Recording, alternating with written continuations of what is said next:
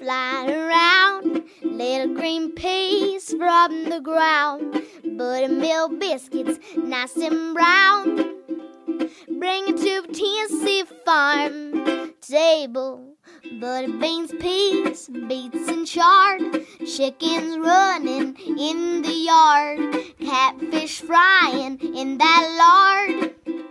Bring it to Tennessee farm table. Cast iron skillets, good and hot. Watch it steam and crack and pop. Cornbread, bacon in that stove. Bring it to Tennessee farm table. Pick them maters, good and ripe. Dropping black and candy stripes. Look at 'em loading down those vines. Bring it to Tennessee farm table. Bring it to Tennessee farm table.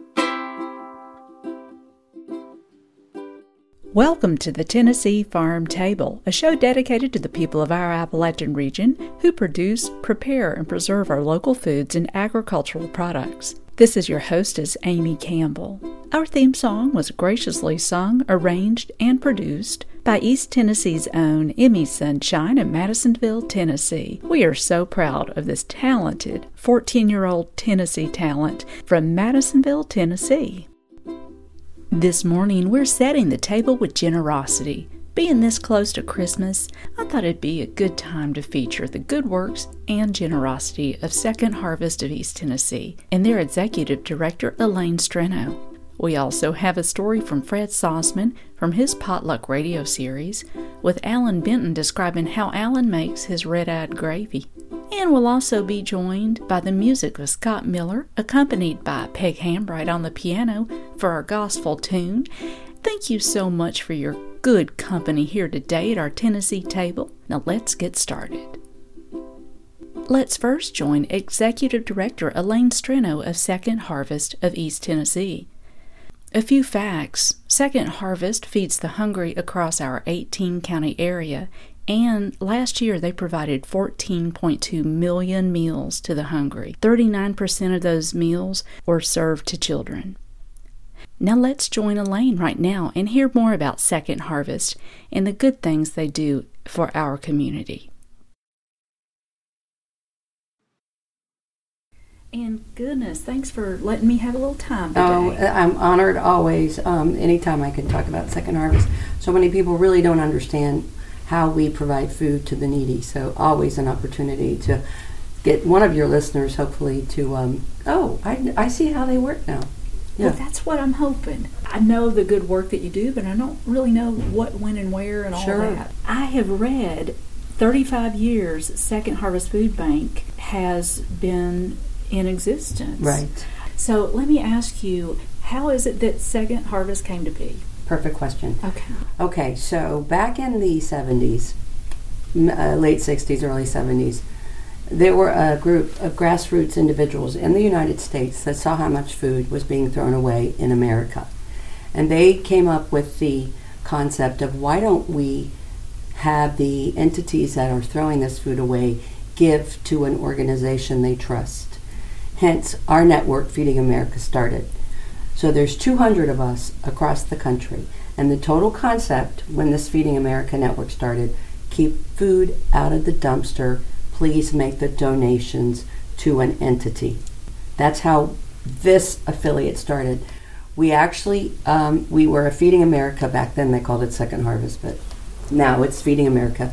Um, we were a satellite of the Chattanooga area. We started. We're one of the earlier food banks to start, quite frankly. Um, I think we're number 31 out of the network. But um, it opened in 1982 by a group of very committed local individuals, uh, White Lily executives, um, the grocery, White Stores executives, a lot of the historical people that um, knew the food industry and knew how much was being thrown away nationally. That was the, the whole concept of how it started. They got their 501c3. This affiliate opened in 1982 as the Share Food Bank, but um, it was distributing food to 18 counties. We uh, serve through partners We serve 18 counties. My goodness. Yes. What a good thing because it just hurts your heart to see food go in the trash. That's really, it's all changed, Mhm. but really that's where it all started. Mhm. Keep food out of the dumpster and let's feed the hungry with it. I read on your website that in 2016 you all provided 14.2 million meals Yes. to the hungry across these 18 counties. How in the world do you get food to the people? Great question. So, we have six different feeding programs. They all look different, they all feel different. The basic food bank world was food sourcing, where the donated product came in and we distribute it to other nonprofits. Mm-hmm. They have to have a 501c3 or have their church tax number. Um, 200 partners in 18 counties were signed up to get food through the food sourcing. Then we started the food rescue, which is a huge program now. You mentioned the grocery stores. Mm-hmm. All of the grocery outlets in our 18 counties, minus a couple smaller ones, all the Walmarts, all the Krogers, all the food cities, all the Publix, all of the huge chains that are in our service area give us their donated product, um, produce and meats. Really healthy product in the food rescue program. We have, and it's grown a lot, and I won't go into details. We have six refrigerated trucks on the road serving 18 counties every day, picking up food from all the grocery stores I've mentioned and delivering it to an agency straight that afternoon without any distribution fee whatsoever, no fee at all. It's a very expensive program because in the old days we could have volunteers drive these trucks. But now, due to our legal world, days like this miserable day, Yeah. we have to have CDL drug tested drivers Mhm. drive our trucks. So it's a very expensive program. And um, the agencies that receive this food are very, very grateful. But it's through partners that we do our work. So they'll go to a, pub, a grocery store, pick up what's been donated, three or four stores that day, and then um, they'll drive it to Knox Area Rescue Ministries or drive it to the Salvation Army, drive it to Helen Ross McNabb, depending on, again, in 18 counties. So you can imagine, and they all have to have a nonprofit status. And um, in 18 counties, we keep it in the county we pick it up on. So when we're in the Oneida Walmart, we're taking it to a Scott County agency. That's so great. Well, the the people that work at these stores are very pride Mhm. pride mindful people, and they Mhm. don't want it taken out of their county Mhm. because they know there's hunger in Scott County, and there's hunger in Cott County, there's hunger in every one of our service area counties. And um, it just is more direct. Correct. We really are committed to this program because it is how this whole network started. Mhm. Is it expensive? Yes. Is it costly and taxing? Yes. Mhm. But it's something that we're committed to. Certainly, there's not a food bank in our country that is doing it without a distribution fee, and I'm just still hanging on to that. It's got to be a massive amount of people that you have to um, pay because you, you can't depend 100% on volunteers. There's no, just not no anymore. way. No, not anymore. No. No. huh? Yeah. Well, and so what are your chief needs and ways for people to help you the most, where you need it the most? So we have 39 staff. Mm-hmm. Um, we are very efficient. 95 cents of every dollar goes directly to the needy. Mm-hmm. We have 3,000 people that come in our warehouse volunteering. Wow, 3,000. wonderful. It is. We have about 27,000 donated volunteer hours.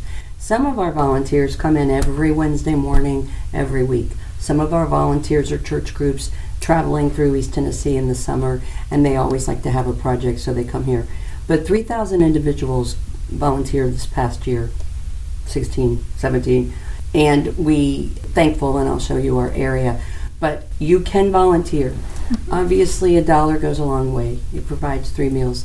So if your listeners are out there, you can, if you don't have the money to donate, you can come in, bring um, your children if they're over 10, bring your church support group, bring your Rotary group, and volunteer. We're open all day Saturdays just for that. Oh, good. And um, if you want to donate, our Mhm. website is secondharvestetn.org, and that's you know up to you. So, right now, we're going to take a little break, and when we come back, I want to hear more about how you got to be doing what you're doing, Elaine. Okay, sounds great. Okay.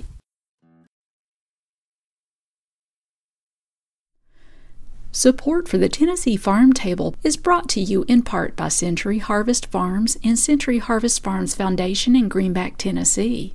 A sustainable farm in East Tennessee producing 100% grass fed beef and other wholesome farm products. Preservative free grass fed charcuterie, preserves, pickles, and jams. Also home to the community serving, food insecurity fighting Century Harvest Farms Foundation. Details at centuryharvest.com. This is Amelia Guy Scott from the Welcome Table, and you are listening to the Tennessee Farm Table on East Tennessee's own WDVX. We're sitting here speaking with Elaine Streno at the Second Harvest Food Bank.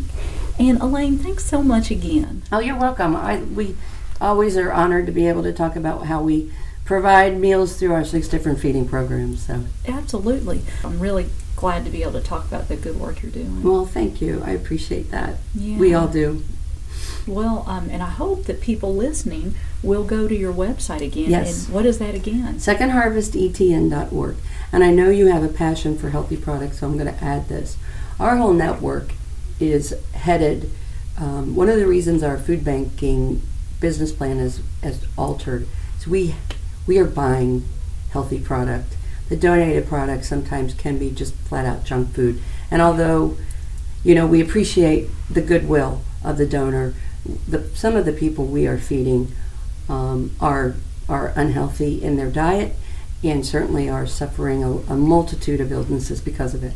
So we don't buy junk food. We buy good, healthy product and love the summers because of the produce we get. Well, I saw you all, uh, I think the summer before last, down at one of the farmers markets. Yep. And are you still participating in that? We are involved in the Anderson County Farm Mar- Farmers Market, Knox County, and Blount County, picking up, you know, at the end of the Saturday, any produce that a farmer wants to give us. That's And wonderful. Thank you. yeah, Grateful for their donation and their generosity. absolutely. Well, I might try to grow extra in the garden then. We have Oh. a garden. We Oh, do. you we have do? 12 beds, and obviously it's pretty wet today. But if you want to come back at some point, I know Gail, our staff person who oversees it, would love to um, show you. And that's a commercial, so we get back to the focus. And I apologize, but I wanted to make sure your listeners knew that. How did you get into this line of work? Okay, so here's the long story, and I'll make it very short. Um, as a kid, I grew up in a uh, pretty dysfunctional childhood home. Just a lot of moves, didn't have a community. Uh, my mother was the rock, my father made terrible choices. In my mind as a child, um, my mom is from Chattanooga, my dad's from Lawrenceburg, but I never lived in Tennessee. Um, we always lived in other places. Um, I just remember thinking, man, if we could, if I could just have an opportunity to have a job where it gave back, what a great blessing it would be, because it really, truly was dysfunctional. Again, my mother um, made sure we all attended college. She knew that that was the way out of where we were in our uh, just craziness of um, what we were raised in. So I majored in social work. Just knew that if I could give back, I would. That's also knew that I needed to get a degree, and you know times have changed obviously, but back when I was in school a million years ago, that thing was um, a rainbow for me. So uh, my husband at that time was transferred to Knoxville, has a job in Oak Ridge, and in 1983 we moved here, and I got the job um, back in 1985, right after it started for one year. And um, I was just young enough and naive enough to think, yeah, sure, I can run a nonprofit. You know, back when you were just young and, and naive. Um, then we moved away and we came back, and um, I got the job again in 93. So I had a commitment and a passion for understanding what some of the people that we feeding we- are feeding some of what they're going through. Oh, yes. I don't know all of the challenges now, but I knew I knew that dysfunction can can play a heavy role in not and knowing that you're not going to have dinner on the table that night. So I just was very committed. I have made a million mistakes. I have learned a ton. Uh, my board of directors has been very, very grateful to me for, for wanting to learn as much as I can. yeah.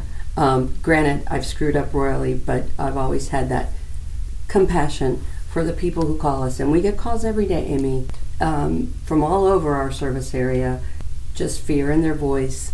They don't know where their dinner's going to come from tonight. And um, with what I had to deal with when I was a kid, I can take away the judgment of, you know what, how'd you get in that situation? What what got you there? There are a lot of people that have made terrible decisions and are needing food tonight. Mm-hmm. And then there are some that are working as hard as they can. They just haven't been able to figure out how to make as much money to feed their family. So, um, as I say all the time, whether they need us long term or they need us short term, preferably short term, mm-hmm. so they can get back on their feet. Mm-hmm. Second Harvest is going to be committed to helping provide them food. And again, one more time, what is that website? SecondHarvestETN.org. Okay. Yeah. Well, Elaine Streno, Executive Director of Second Harvest Food Bank, thanks for talking with us. You're welcome, Amy. It's always an honor. This is Daniel Eisenbry, Public Health Educator at the Knox County Health Department, and you're listening to the Tennessee Farm Table podcast and broadcast. Broadcasting on the radio waves from Knoxville on Saturday mornings at 9 a.m. on East Tennessee's own community station, WDVX. And how about if we hear from our friend Fred Sauceman?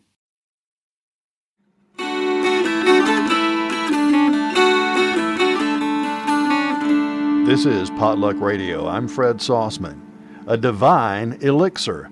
That's what the late food writer John Egerton called red eye gravy. It's the simplest and cheapest gravy imaginable.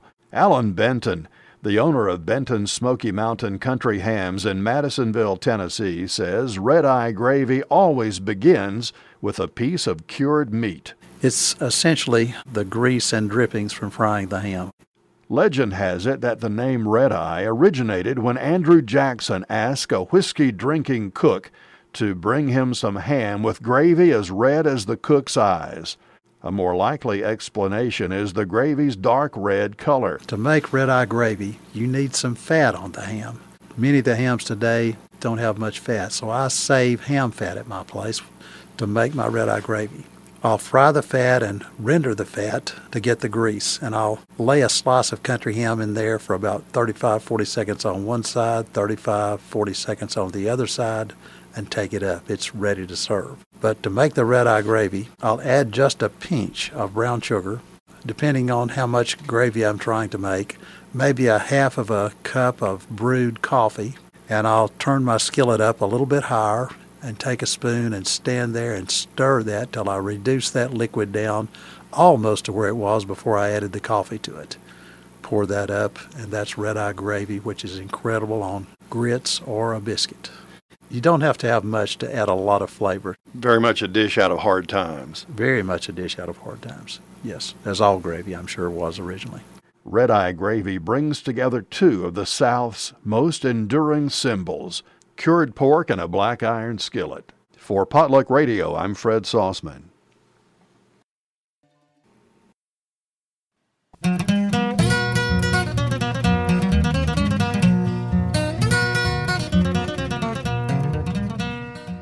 And now it's time for the gospel portion of our radio broadcast. We like to call this our daily bread.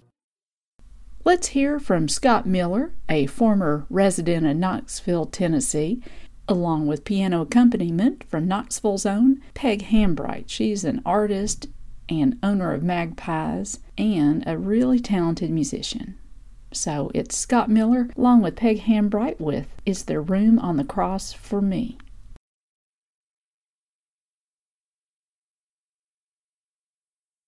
If this world in which we live is exactly what it is, is there room on the cross for me? If the only chosen few are chosen all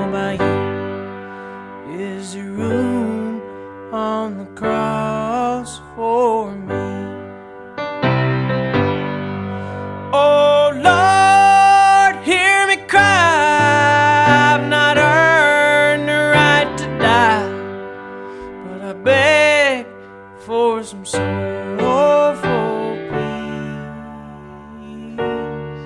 Take me with you when you go. I can't stand.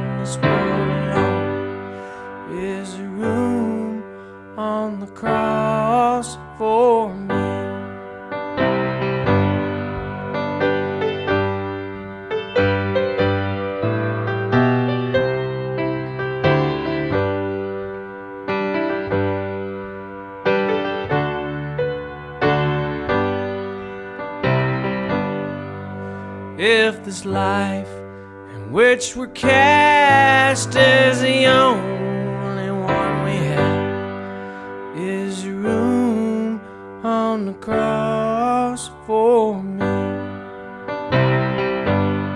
My life is nothing to compare to those who've earned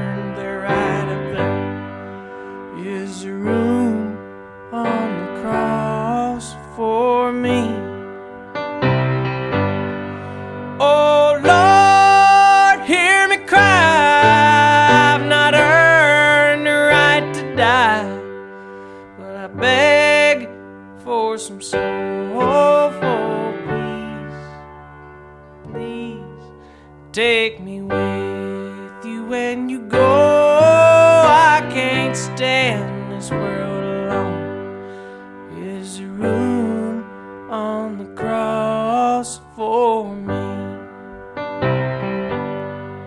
Take me with you when you go. I can't stand this world alone. Is there room on the cross for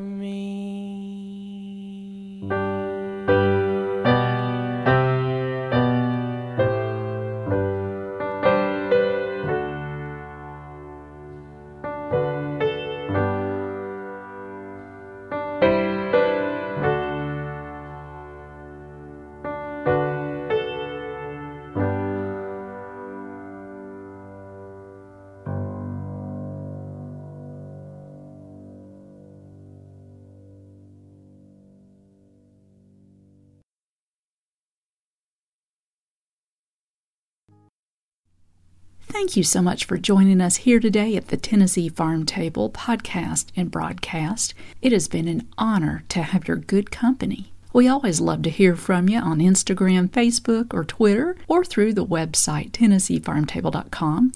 I'd sure love to hear from you and swap some recipes and stories. Big thanks to Emi Sunshine of Madisonville, Tennessee for the musical arrangement and singing and recording of our theme song. For updated appearances, schedule, news, and her new recording, connect with Emi Sunshine at theemmysunshine.com. We hope you have a good week and keep on digging. This has been a Campbell Creative Incorporated production.